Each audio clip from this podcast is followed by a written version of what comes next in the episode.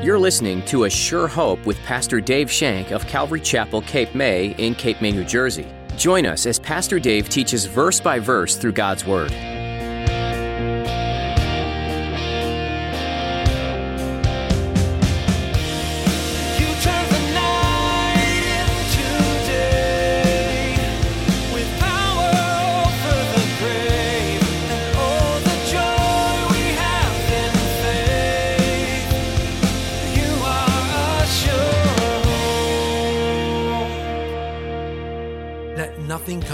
Between you and that relationship with God. Let nothing come in there. Have confidence in God. Have the boldness given to you by the Holy Spirit. Know who you are in Christ and know where you're going. Have confidence in Him that if He chooses to have you serve somebody, He's going to give you the power to do it. He's even going to give you the words to say. I don't know what to say. Well, step out in faith, open your mouth, and the Holy Spirit will give you words to say. Do you have confidence in the Lord to rest knowing that He has great plans for you? As Pastor Dave shares in today's lesson, having confidence in the Lord means having the faith to serve others, knowing that the Lord will provide the strength necessary to serve. If you serve out of fear, it's time to ask the Lord for His assurance.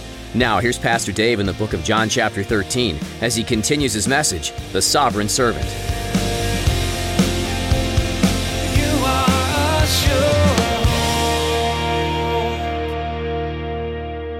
Tend to have this pride in us, this sinfulness of pride, and we say, I'm not that dirty.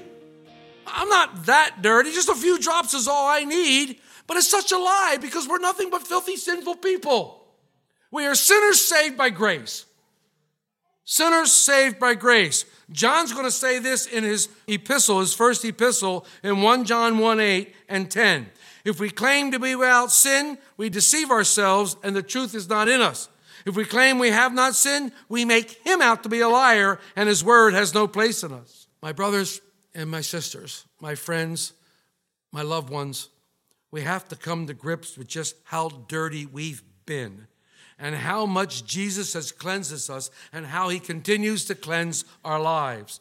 In 1 John 1 9, he says, If we confess our sin, he is faithful and just to forgive our sin and to cleanse us from all unrighteousness. Peter answers the Lord in a typical Peter way, the way you would expect Peter to answer. He look at what he, how he says in verse 9. Then Peter said to him, Lord, not my feet only, but also my hands and my feet and my head, everything. Pour that bucket over top of me. You gotta love Peter, you know. He wants to be fully washed. He was still reluctant to let Jesus do what he wanted to do, but Peter wanted to tell Jesus what to do. His pride was getting the best of him. Don't just wash my feet. Come on, have at it. Douse me. But once again, he, Peter comes to a point of submission, even in a weird way.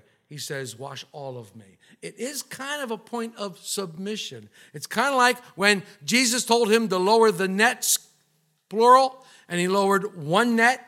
It was kind of a submission. It was kind of a halfway submission. But Jesus takes that. Jesus will take whatever you give him.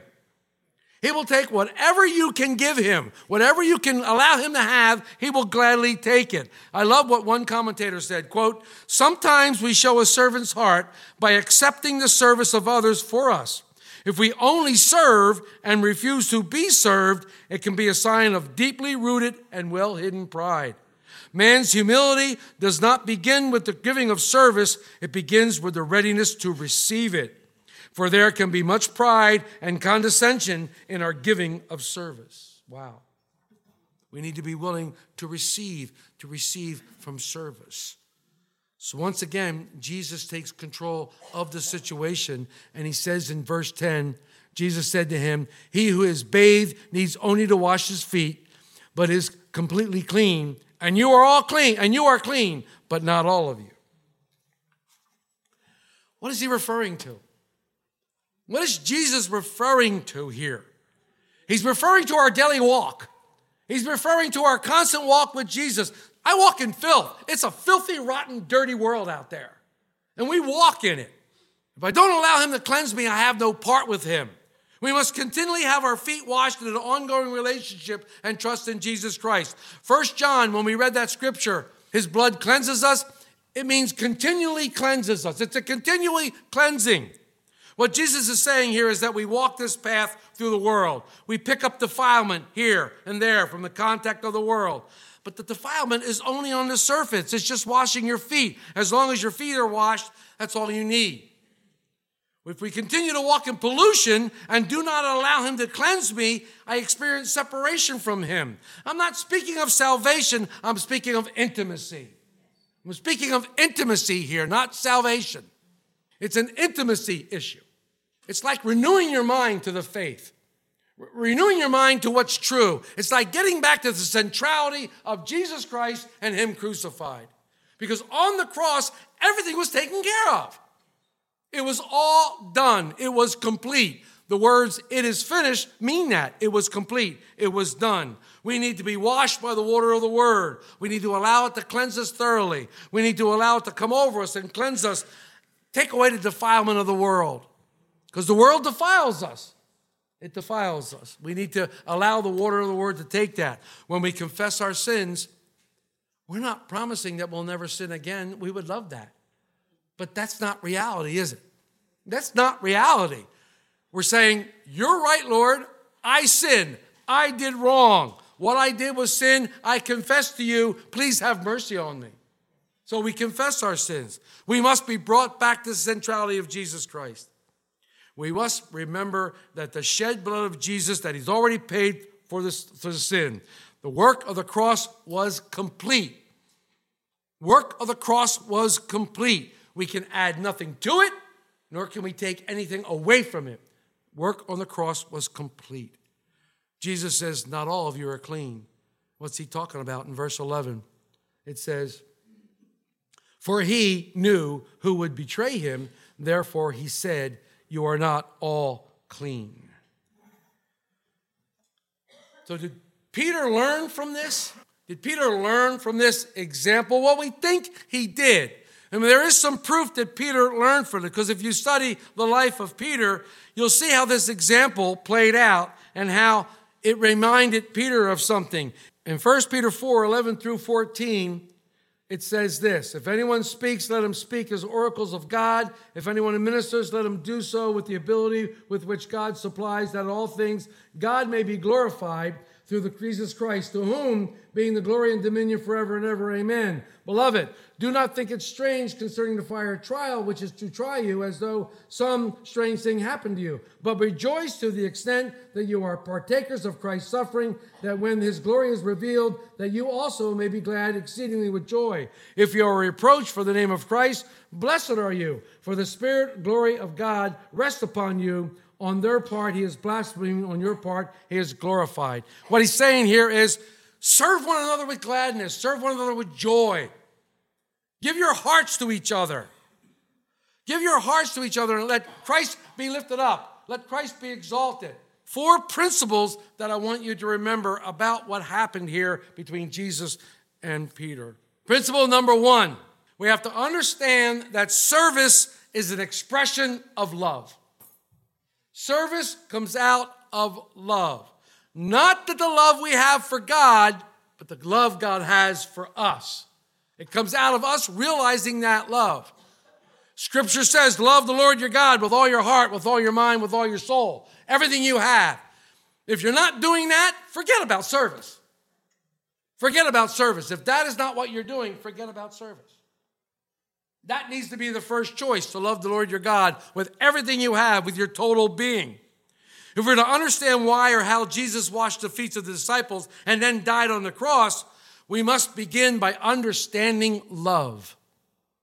In John 13, 3, at the beginning of this chapter, Jesus shows, John shows us the heart of Jesus when he writes, having loved his own who were in the world, Jesus now showed them the full extent of his love. He loved them to the end. Jesus' heart was filled with love as he washed his disciples' feet. What he did was an act of love. It was a pure act of love. He wasn't filled with anger. He wasn't filled with disillusionment. He heard them arguing. He heard them saying all sorts of things. I'm greater than you. No, you're not. Yes, I am. And the whole thing. He wasn't frustrated or disgusted. He was filled with love for the people that God had given him, the ones that God had chosen to be his. And he wanted to show them something. If you want to serve as Jesus served, it's important that we begin with love. It must be love for God first. Remember the two commandments we're going to study in a while in John? Love your Lord with all your heart, all your soul, and all your mind, and love your neighbor as yourself. If you can't get one, the first one right, you're never going to get the second one right. You're never going to get the second one right. And if you look at the cross, you can see the first one love the Lord your God with all your heart, mind, body, and soul. The horizontal, you've heard this before. The horizontal, love your neighbor as yourself. Excuse me, the vertical. The love your neighbor as yourself, the horizontal. If you don't have this down, forget this. Not going to happen. It's not going to happen. Look back in your own life. And so when Jesus came in and you start just loving him and enjoying his company and reading his word and being built up in his faith, all of a sudden you found love for others that you normally wouldn't love. You found a love in your heart that people that, that you, you might even be angry at or mad at, and you, you wanted to apologize to them and you wanted to get back into right fellowship with them and you wanted to show them your love. And because you're showing Jesus' love. Why is that? Because there's no limit to what love can motivate us to do. There was no limit to what love can show us to do. It was love that held Jesus to that cross. Love for you, love for me, love for the world. That's what held him to the cross. To serve like Jesus is to love like Jesus. Second principle service springs from confidence. Confidence in whom? Not me. I can't serve out of my confidence, I can serve out of His confidence. I'm confident that God, through His Holy Spirit, wants me to serve. And by being confident in the Holy Spirit to give me that confidence and that boldness, I can stand before people and love them and serve them with gladness. See the word serve, servant, service? You say that in the world today, and they'll say, Oh, you're weak. You're weak. You want to serve somebody, oh, you're just a weakling. You're just a weakling. When you say those kind of things, people think of uneducated. They think of poor. They think of being powerless. It's commonly thought that those who serve, that's all they can do because they can't do anything else. But that's not true. That's not true. We're not forced to serve. We serve because we've been loved so much. We've served by what happened on that cross. We serve because we realize just how much God loves us. And we want to try to give back something by serving others. We serve God by serving others. And they see God in us. Believe me, the night Jesus washed the disciples' feet, he was not weak. He was not weak at all. He had all the power he needed. He was still God, all powerful. And he knew that God had given everything into his hands. So he was not weak. What Jesus did in service, he did from a position of confidence and a position of power, not weakness. In order to serve like Jesus, we too must have the self concept and confidence of boldness that is given to us by the Holy Spirit. The Holy Spirit gives you the boldness. What did Jesus say to his disciples? I know where I'm from, I know who sent me, and I know where I'm going as children of God, we know from whence we've come. We've been born again by the Spirit. We know who sent us because in Matthew 28, you have the Great Commission. Jesus sent us, and we know where we're going. We're going to heaven. So we too should have the same confidence. We too should have that same confidence. The same thing. We must understand how loved and treasured we are in God's eyes. And then we'll be able to serve with humility and boldness. Third principle service must be God oriented. It cannot be self oriented. If you're serving for self, you're in the wrong neighborhood. Serving must be God oriented. Jesus was called to serve. I have come to serve, not to be served. We're called to serve. Jesus served those who are about to hurt him. Remember the first person's feet he washed? Judas.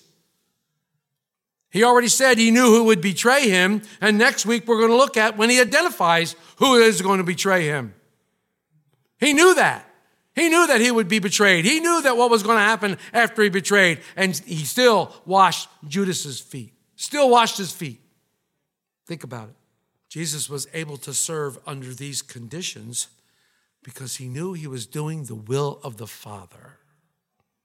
See, if you're loving God with all your heart, all your soul, and all your mind, if you're loving the Lord with everything you have, when He presents you with something to do, you know it's His will. And you do it with the confidence because if He presents something for you to do, He's going to give you the power to do it. He's not going to leave you helpless. He's not going to say, go do this and not give you any power. That's what the Holy Spirit's for. The Holy Spirit is for to give you the power, to give you the ability to do those things. Why did the Holy Spirit fall at Pentecost? Why did the Holy Spirit fall on Pentecost? Read verse, verse 8 of chapter 1. So that you would be witnesses of me. That's what the Holy Spirit fell. That's why the Holy Spirit fell. So that you would be witnesses of me in Jerusalem, in Judea, in Samaria, and the outer portions of the world. That's what it was for. The people we serve may not appreciate us. They may not really appreciate what we're doing. They may even harm us while we're serving them. But we must continue to serve because we know we are not serving them in essence, we're serving God. God is our tutor. He's the one leading us into service, and we're serving Him. Serving for the Christian must not depend on results. It doesn't depend on results, and it doesn't depend on the actions of others. I can guarantee if you're serving someone, there will be those who rail against you for your service. That doesn't, that's okay, because they're not really railing against you, they're railing against God. They're railing, railing against God. It must be our commitment and faithfulness to God as to why we serve. Fourth and final principle service requires first being served. Service requires first being served. When Jesus came to Peter and started to wash his feet, Peter questioned him. He questioned him, but Jesus told him, You're not going to understand right now. You might understand later, not right now. He said, You'll never wash my feet. But Jesus said, It's necessary. Jesus' words to Peter reveal how destructive spiritual pride and self reliance can be in our relationship to God. If you are too spiritually high to have someone come and serve you, if you want to accept a gift from somebody because you're so spiritual, there's a problem with that. You must learn how to be served. Didn't Christ serve us on the cross? Didn't he serve us? We've accepted that. If we don't think we need God or his help, you're in trouble. You're in heap of trouble. As long as we think we've earned our salvation, we will never be filled with gratitude and humility towards God. And consequently, we have no desire or motivation for serving anybody else. But on the other hand, when we realize that we've been saved only by God's wonderful grace, then it becomes so grateful and become so humble. But who am I to boast? We've been saved by grace through faith. It's a gift so that no one can boast. Where's your boasting? I boast only in the cross of Jesus Christ. The only boasting I can do is in the cross of Jesus Christ. I can't boast in anything else. Being continually served by Jesus' sacrifice is an ongoing necessity for true Christian service. I am constantly served. I am continually cleansed when I confess my sin. I'm constantly being served by Him. So, to wrap up, the lesson that Jesus taught Peter in service was to love God with all your heart, all your soul, and all your mind. And let nothing come in between you and that relationship with God. Let nothing come in there. Have confidence in God. Have the boldness given to you by the Holy Spirit. Know who you are in Christ and know where you're going. Have confidence in Him that if He chooses to have you serve somebody, He's going to give you the power to do it. He's even going to give you the words to say. Well, I don't know what to say. Well, step out in faith, open your mouth, and the Holy Spirit will give you words to say. Serving someone. You know, sometimes service can be as simple as, how you doing? I notice you seem a little down. Everything all right? How you holding up? It could be simple, simple things, everyday things. Honor God by serving others. Be others centered.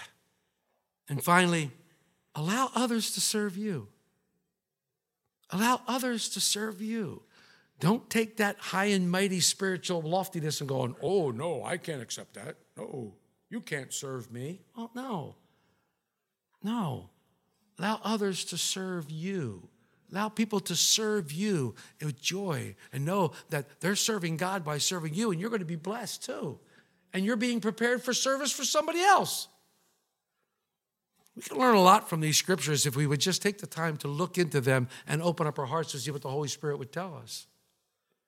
This is a lesson that all the disciples had to learn, not only Peter, but it seems like we always pick on Peter. But I'll be the first to tell you that there's a lot of Peter in me, a lot of him. And it comes out from time to time.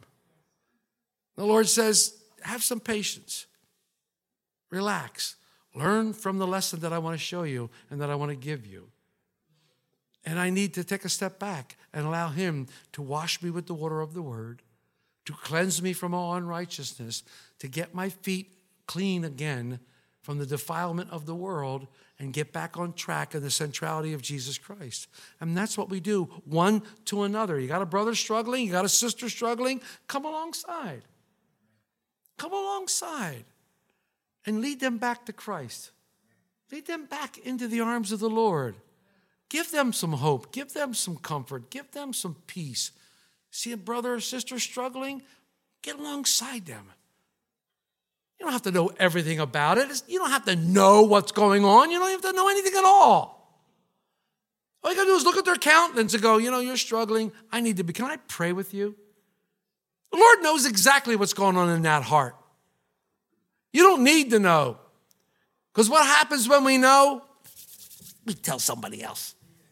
It's nobody else's business. Get more people, more confidence in you when you keep your mouth shut than you do when you start running around telling everybody under the sun about other people's problems. Where's the service in that? Where's God honored in that? See, God wants to use you, He's willing to use you. He's desperately waiting to use you. Be available to be used. Peter was going to go through a lot, and it's not over yet.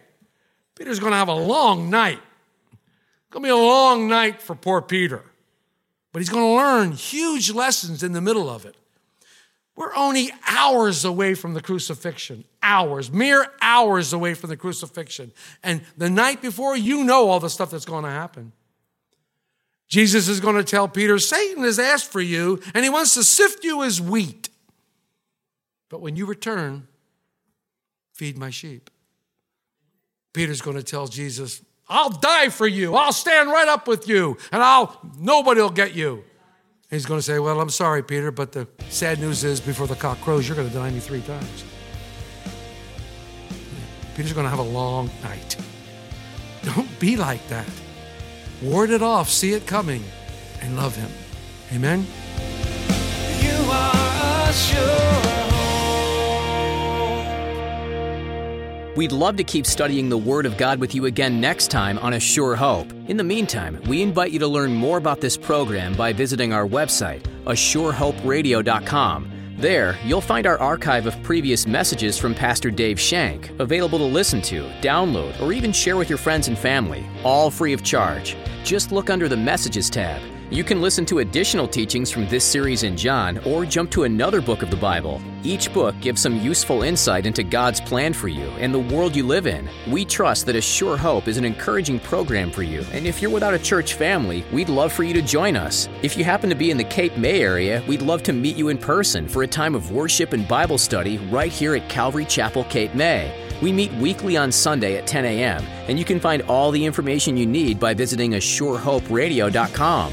If you live further away or are unable to come in person, we understand. And we'd still love for you to be a part of our church family virtually. You can join us for church online through Facebook Live and on YouTube. Just follow the links that are available at ASureHopeRadio.com. And don't forget to like and subscribe to keep up to date with the latest information. That's all the time we have for today. Thanks for joining us for this edition of A Sure Hope.